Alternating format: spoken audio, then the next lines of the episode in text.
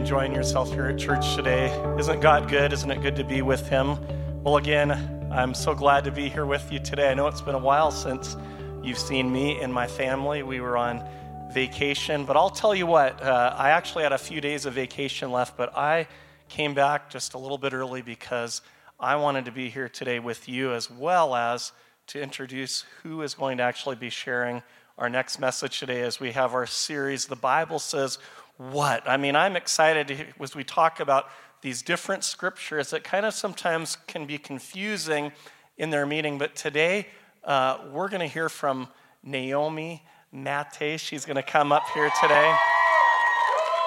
And I'm excited. You can come on up here, Naomi. I'm excited because she has been an incredible um, servant not only to our young people in our church, but to Jan and I personally, as well as in our Christian school. And she just has a great heart and a great spirit. But not only that, she's a great communicator. So, would you give her your full attention here this morning?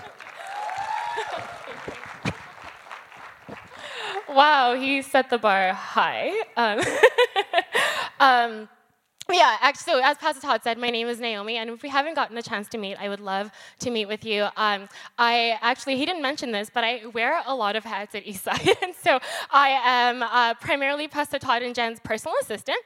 I co-lead, yeah, they're pretty awesome. I co-lead alongside Pastor Michael, and together we lead the youth ministry. And then on Sunday mornings, this is when you'll usually see me wearing a black t shirt with a white logo on it. I serve with the frontline team. So these are my three main roles, and then I've got other hats I kind of juggle between. But uh, we, basically, uh, Sunday mornings, just look for me. I'm in a black shirt usually, and I'm wearing, I have a, it's got a white logo, and I'm either greeting you, I'm saying hi, I'm ushering you in, and I would love to meet you as Pastor Todd mentioned, we're doing a series right now, and um, we're discussing difficult things in the Bible. And last week, if you didn't get a chance to check out Pastor Peter's message, he essentially answered the question Does Jesus really mean we should hate our father, hate our mother, hate our sister, hate our brother? And it's a great message. And so, if you want to hear um, how he unpacks that, check it out on our podcast at eastsidecitychurch.ca. You can also um, get our podcast through iTunes. And um, amen, yeah, that's good. and so um, I want to tell you guys a little bit about myself. And before I do that, I'm just going to, I'm going to get comfortable. Okay, I, I move around a lot, and you're about to find out. And so your eyes will be doing this a lot. Get ready, just hang on to your seats. Okay, so I know I've shared this with my church family before, um, and I'm just going to make it very clear I really love food. And I made it clear. I have shared this many times, but I love food and I love potatoes. Potatoes are my favorite food. And you can maybe, maybe you don't share the same love for potatoes as I do, but you cannot argue how phenomenal, like phenomenal potatoes are. You can prepare them in any different way and they taste so good. You can have potatoes deep fried, mashed, baked, broiled in a salad, hot, warm. It doesn't matter. Potatoes are good in every single way, and I have never said no to a potato, and I will never get sick of potatoes. And my love for potatoes began at a very young age. And by the time I was seven, potatoes had a side effect to the way I looked. And so at the age of seven, it is possible that I was a little bit larger than most kids in my class. Some people might say that I was fluffier than most kittens. My mother put it this way it's more than baby fat now. This is serious. And so at the age of seven, my mother would begin to approach me every so often and she would say, Naomi, if you don't continue on, with, if you don't stop this strange addiction, it is going to have long term side effects on your health. And she would begin to say these things that were hard to hear and hard to receive and hard to accept. And the thing is, I knew my mother's heart and I knew that she was kind, you know, and, I, uh, and so I could kind of, you know, hear them, I could kind of accept them. But what was not so cool, what was not, what was really uncomfortable was when people who I didn't know had unkind words to say about how fluffy I was. And that is when it became really, really hard to hear those words. It became really, really hard to accept the words of people um, who were saying things about me. And we have this scene in John 6, verse 53, where Jesus is on the other side of the story. He is delivering words that are hard to hear. He is delivering words that are hard to accept. And if we can pull up the verse, John 6 53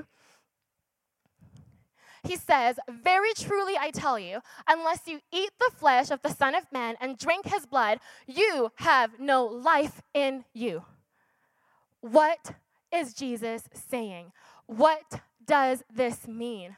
And I think it'd be beneficial for me to set up this scene for you um, because I believe that uh, it will give us a little bit of context and will help us understand uh, what leads Jesus to this point. And so, in the beginning, we've got in the beginning of John 6, we've got uh, Jesus who has just done this incredible miracle. He has just fed 5,000 people, and it is it is wild. Like he has taken a lunch from a little boy and he has multiplied it, and 5,000 people are fed, are fed so to the point that they have enough for leftovers. And so people are amazed. People are like, this is incredible. People are now at the place where they're saying, we truly believe that Jesus is the prophet. They are in so much awe that if it was up to them, they would crown Jesus as king in that moment at that time.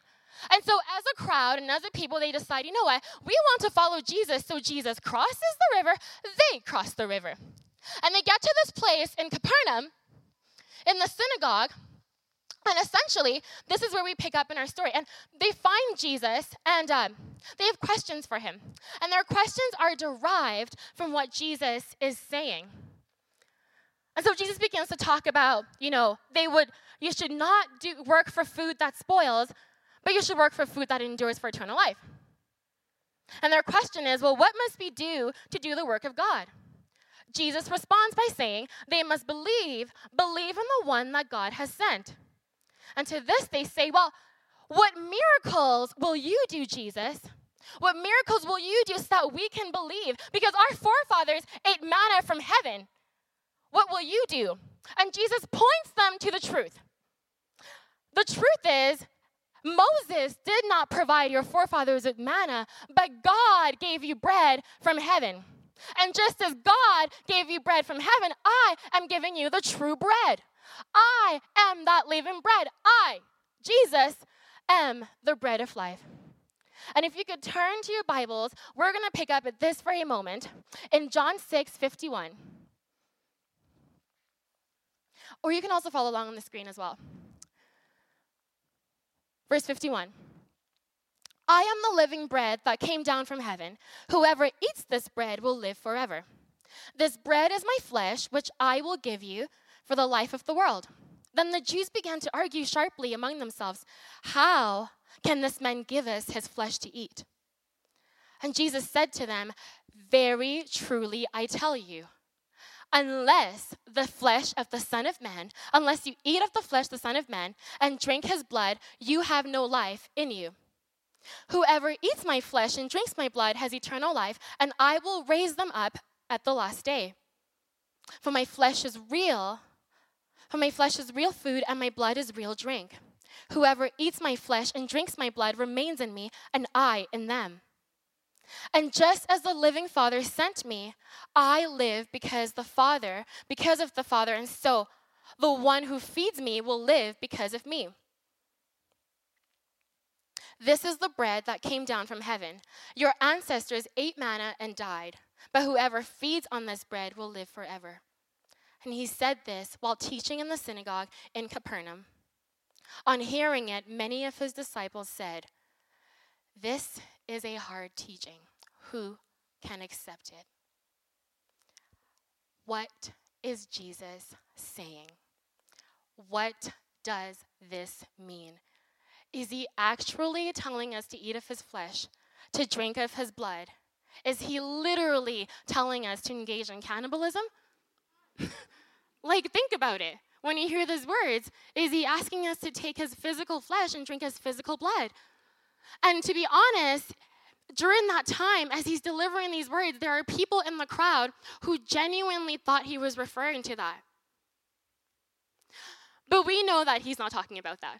And we know we know now that Jesus is referring to himself as the true bread when he speaks of his flesh, the bread that gives life. We know that Jesus is referring to himself to his blood as being the true blood when it speaks of his blood, the blood that was shed on the cross for us. And if you came in and you're like, I didn't know, well, now you do know.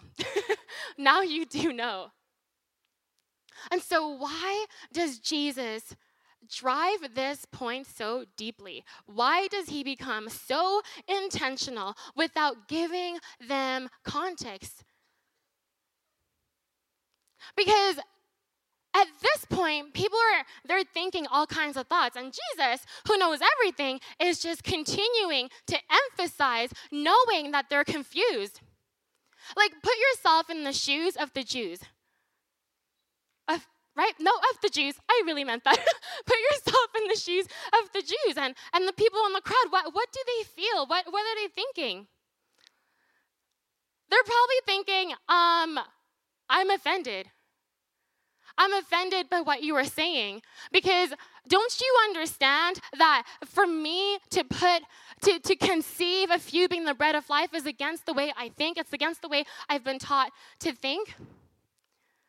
Don't you understand that you, Jesus, you ordinary man, you son of Joseph, you have a mother, you have a father, you eat like us, you drink like us, you sleep like us. How can we possibly conceive of you as the one who came down from heaven? This messes with our belief system. We are offended.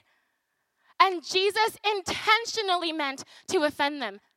In verse 61, it says, aware of his disciples, aware that his disciples were grumbling about this, Jesus said to them, Does this offend you?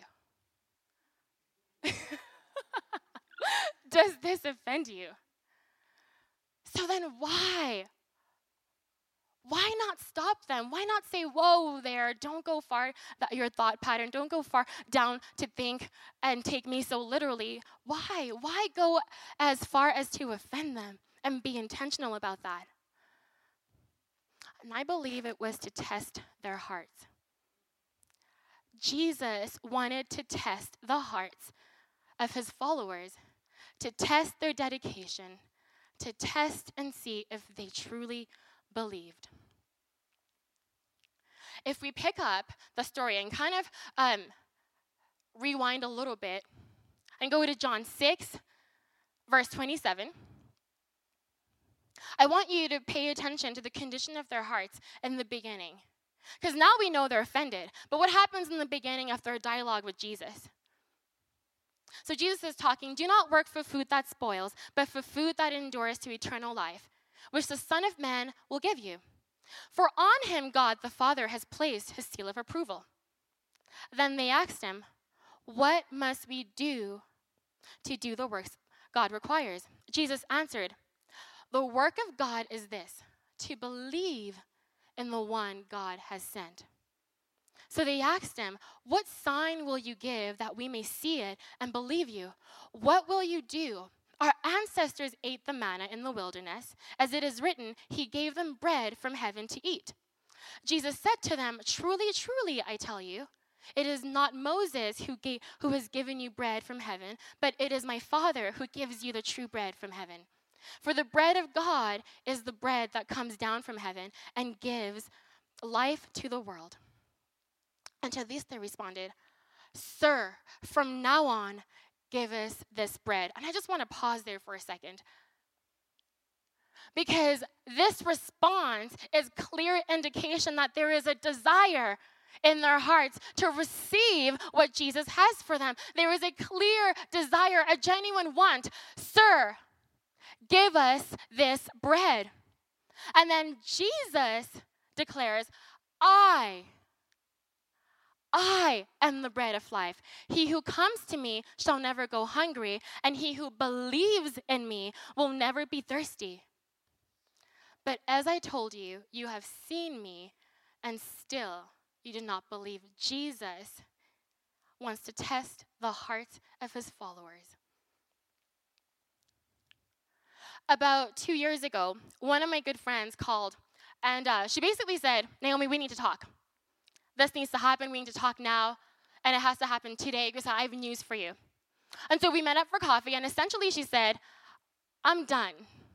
I'm done with this Jesus thing. I'm done believing in Jesus. I, I just, I cannot comprehend, I cannot run behind the idea that there is only one way to God, to an all loving God, and that way is through Jesus and Jesus alone. I cannot wrap my head around how it's so narrow, how it's so narrow to get to an all loving God. And the funny thing is that her and I had been serving together for many years. We had done youth ministry together. We had seen God move in our campuses. We had seen God move in our lives. We had seen God transform our lives, transform the lives of those around us, transform the lives of our, of our friends, of our community. She had seen God move.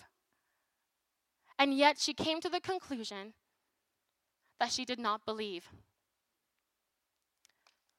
And at some point, at some point, it always has to be more than what we see. And this is what Jesus is saying. As I told you, you have seen me, and still you do not believe. You see miracles, you see the blessings, you want what's within your reach, you want what's a possibility. But when I say, Come, I am the way, look at me, take all of me, I am the narrow way, you do not believe. When I say, I am the way to the Father, take me, not when it's comfortable, take me and only me for i am the way i am the truth i am the i am the life and without me, there is no other way. Period. Jesus is testing the hearts of his followers. He is testing the dedication of those who claim to believe in Jesus. In John 6 29, and we can put on the screen, Jesus answered, The work of God is this to believe in the one he has sent. And as a follower of Jesus, I myself have had to ask myself do I believe in the one that God has sent? If Jesus were to come right now and test my heart, would, I, would he find a believing heart? Would he find a heart that can accept the words that he's saying? And I have come face to face with this question many times, and probably I had to face this question the most when not just one, but many of my friends decided to walk away. And I was in a position where I wondered, am I reading the wrong book? Maybe like there's this thing and I'm on the wrong side of the fence. Maybe I'm brainwashed. Uh, we've all been there. We've all had those thoughts. And I believe as believers, we, we all at some point come face to face with that question. And it just kept on coming up. And it was worded differently. At times it was, What do I believe? And at times it was, Can I believe? And at times Do I believe in the one who God has sent? And I believe that this question is a question for all of us. And it's the question that God is asking not just his believers, but those who are on the outside as well. Do you believe in the one who God has sent? Do you believe in the one who God has sent? And honestly, it's quite easy to say yes. Initially, it's easy to say, yep, I'm all in. It feels good. It's right. But what happens when your boat gets, roped, gets a little rocky a little bit? rocky, gets a little rocky. What happens? what happens when life is tough? Do you believe? Do you believe when your friend calls you up for coffee and says, I'm done with Jesus? Do you believe? Do we believe in the times of our lives when we find out that we've lost our job? Do we believe? Do you believe when it gets really, really hard and you find out that you've lost a loved one, do you believe?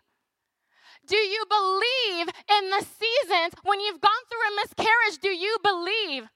Do you believe in the seasons?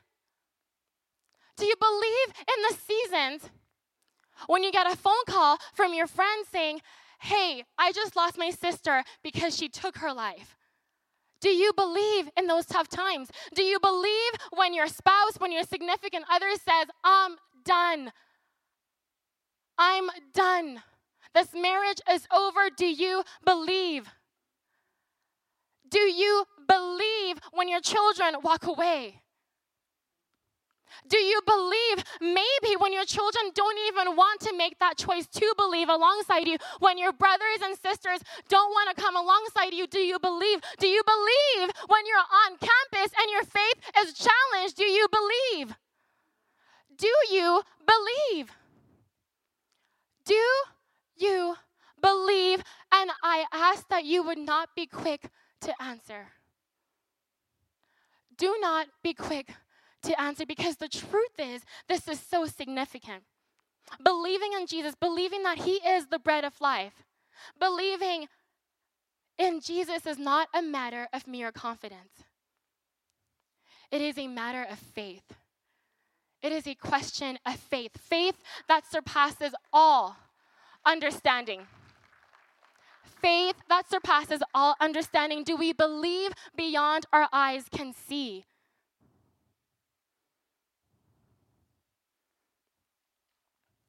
We're going to take communion um, momentarily together.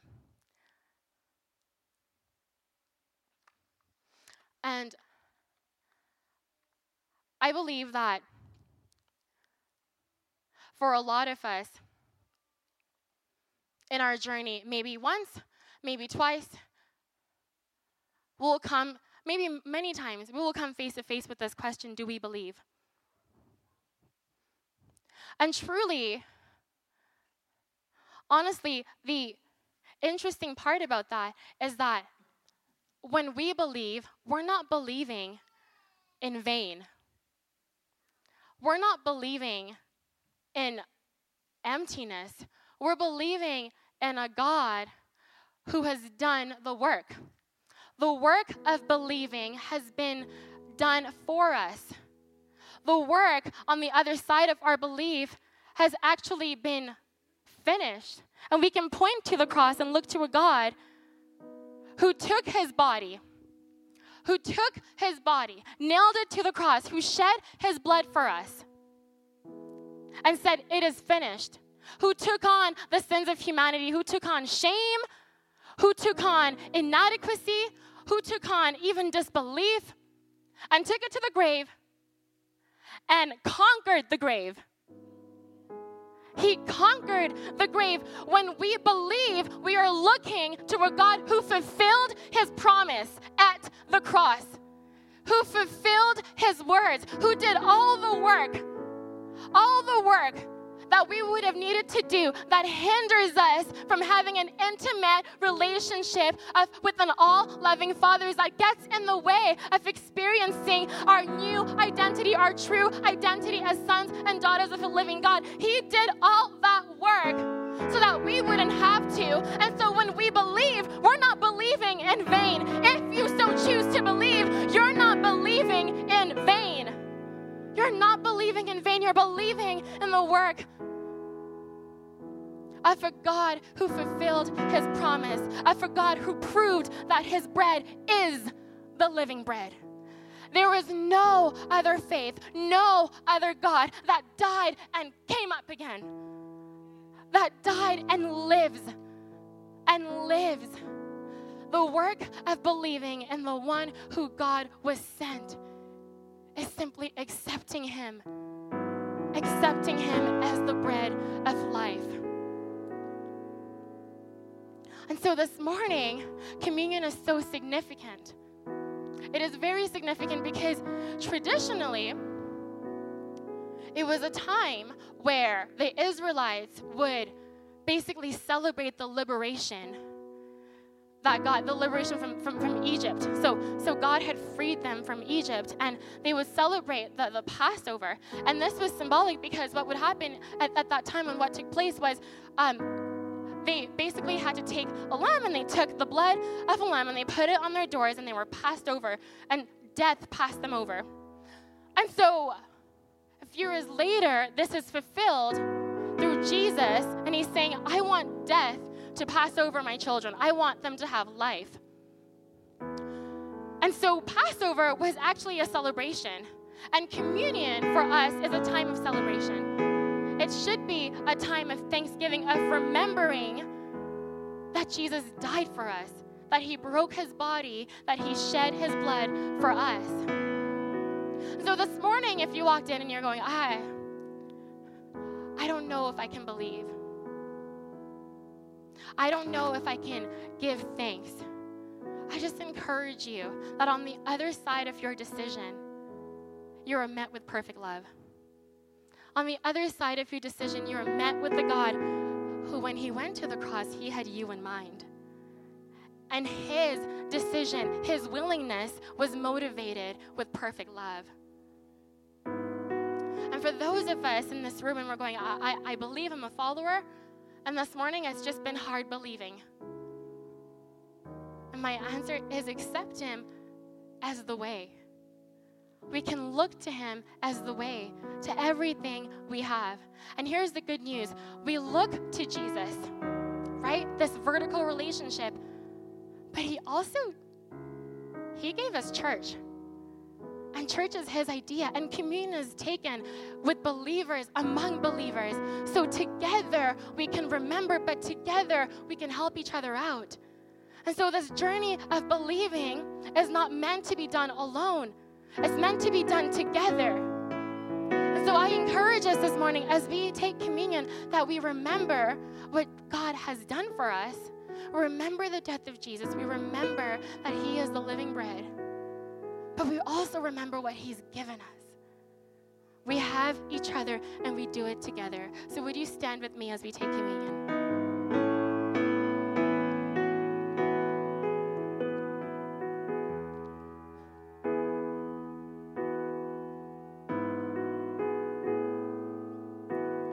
In Luke 22, verse 14, when the hour came, Jesus and his apostles and his apostles reclined at the table. And he said to them, I have eagerly desired to eat this Passover with you before I suffer. For I tell you, I will not eat it again until it finds fulfillment in the kingdom of God. After taking the cup, he gave thanks and said, Take this and deliver it among you. For I tell you, I will not drink again from the fruit of the vine until the kingdom of God comes. And he took the bread. Let's take our bread. And he gave thanks. Let's partake and let's give thanks.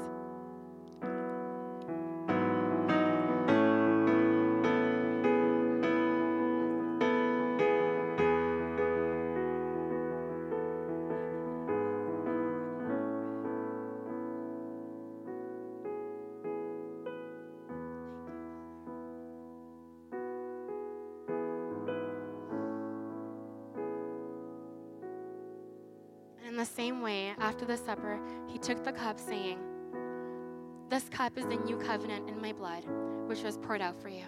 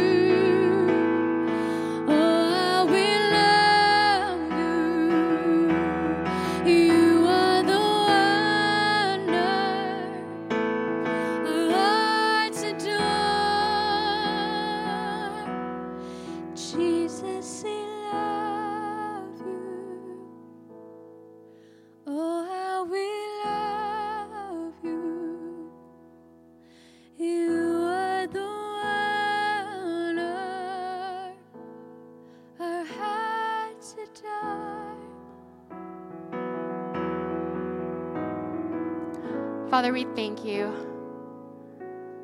God, we thank you that you are the bread of life. We thank you, God, that you are the living bread. We thank you, God, that you give life to our souls. Father, this morning we remember and we give thanks. We give thanks for what you did for us. God, we love you. Amen.